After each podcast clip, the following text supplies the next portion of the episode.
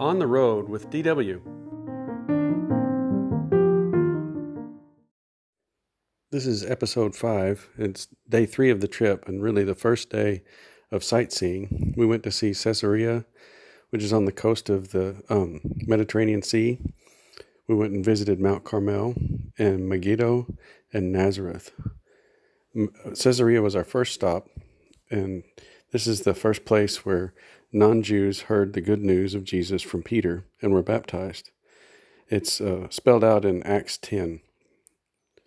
It's also uh, was a seaport built by Herod and named Caesarea to honor Caesar, who um, who was supporting Herod, and also it was frequented by Pontius Pilate and other Romans.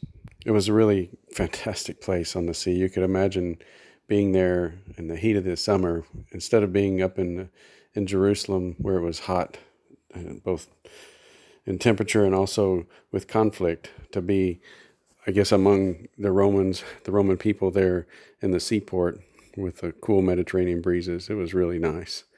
They had a fantastic amphitheater there, and they believe that's where Herod the Great's grandson uh, was stricken with an illness after uh, receiving praise from the people. They, they said, Look, uh, he's a God, and they worshiped him.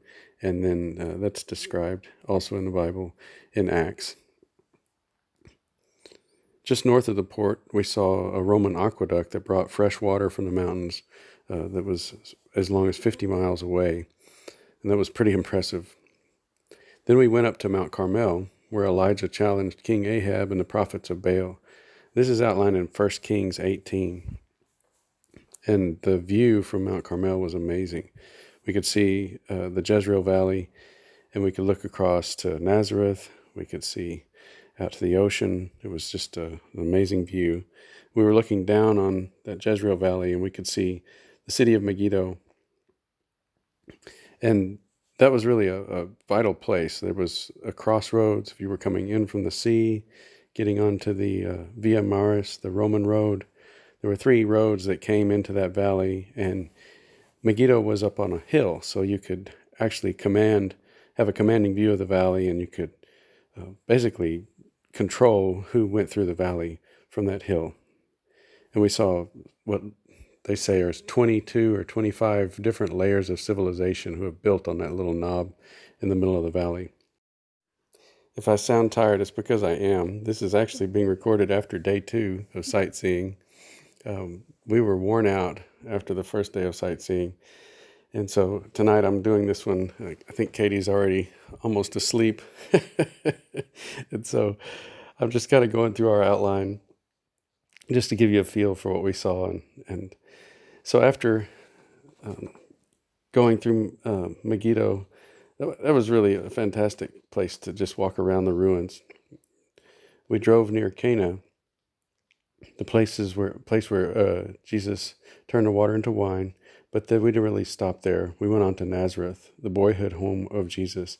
Now, this was a, a pretty neat place because they've set up like a living museum. They've built some homes using the rock and, and the same kind of methods of architecture from the period of Jesus' birth. And they had, uh, you know, some people working with tools and like what a carpenter would do, carpenter or builder.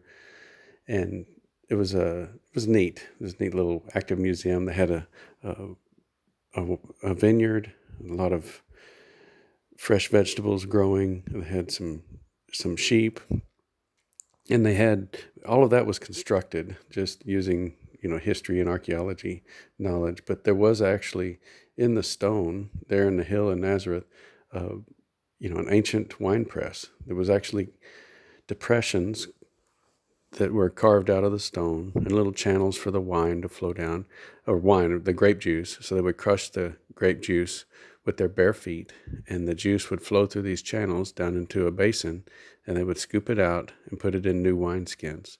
And it was essential to use uh, new skins because they were flexible and could handle the expansion from the fermentation process. It was also a neat fact that the docent told us. She said they, they didn't use sandals because sandals would crush the seeds as well as the, the grapes and that would put the, the bitter flavor of the seeds into the juice. And so bare feet were just right. They could crush the skins, break the skins of the grapes, and release the juice, but not be tough enough to bust the seeds. So that's, according to her, the reason that they all uh, pressed the grapes with their bare feet. The other interesting thing, too, is at that uh, ruins, it was built near some ruins of a, of a vineyard, and they had some evidence of the wall around the vineyard. They had a watchtower, and they had the wine press.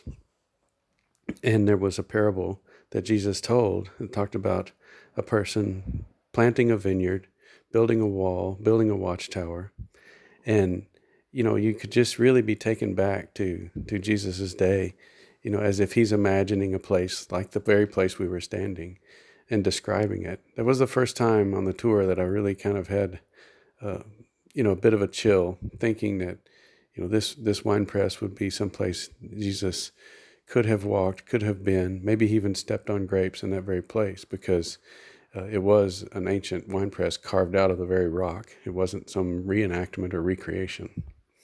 So that was a very neat experience. Then we went on to what did we do next? Do you recall? After Nazareth, I think we came to the hotel at at Migdal.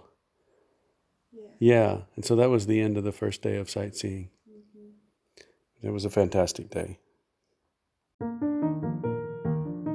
On the Road with DW.